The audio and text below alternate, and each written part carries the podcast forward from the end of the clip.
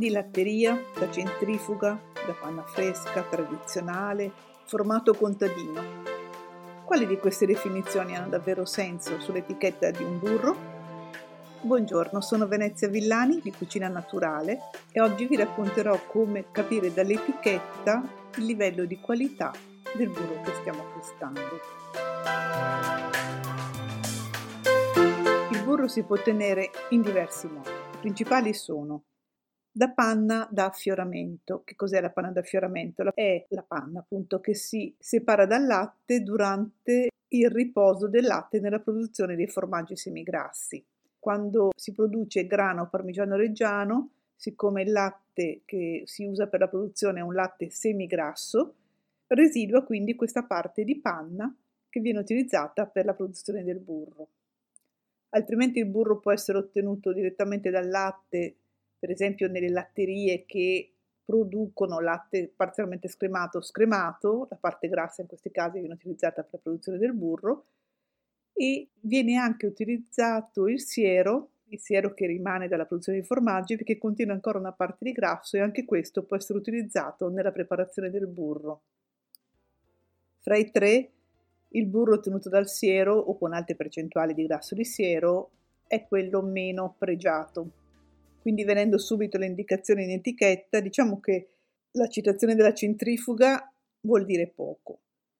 È molto più importante trovare indicazioni definite dalla legge, che sono tradizionale e di qualità.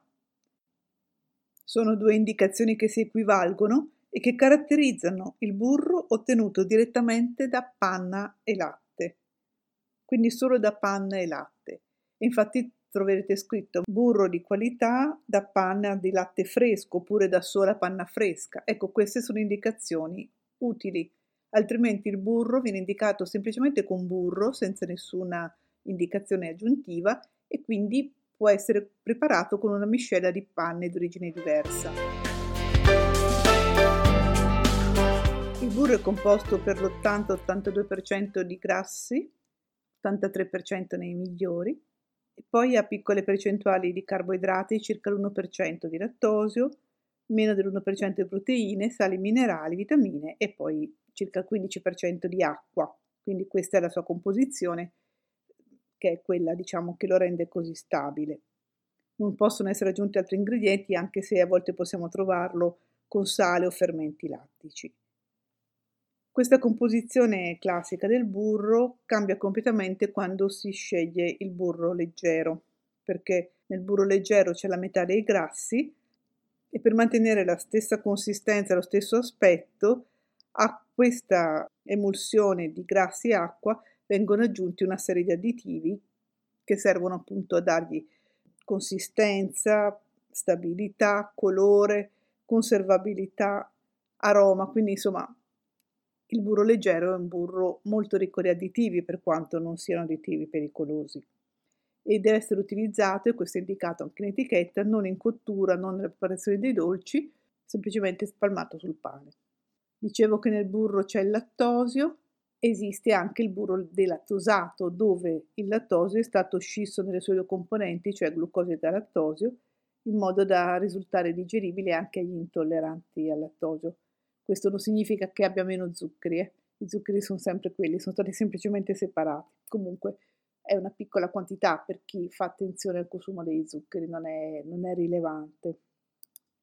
Nel caso del burro chiarificato, invece, quello che viene tolta è l'acqua, anche le proteine. Insomma, alla fine rimane un burro composto per il 99,8% di grassi. Questo lo rende più stabile nel tempo, alle alte temperature, e quindi viene usato in cottura. Per finire c'è anche il burro senza colesterolo e anche qui può avere un senso in alcuni casi, però resta comunque tutto l'insieme dei grassi saturi che compongono il burro e che anche loro non sono così salutari se mangiati in grandi quantità. Per quanto l'acido grasso butirrico, che come dice il nome caratterizza il burro, sia stato riconosciuto essere utile per lo sviluppo di una sana flora batterica intestinale.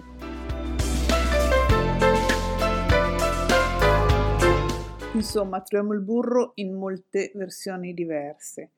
Sicuramente un burro genuino, che non esiste come definizione per carità, però un burro di qualità fatto con panna fresca e magari biologico o comunque di vacche che hanno pascolato, avrà un profumo e a volte anche un colore a seconda delle stagioni più intenso di altri.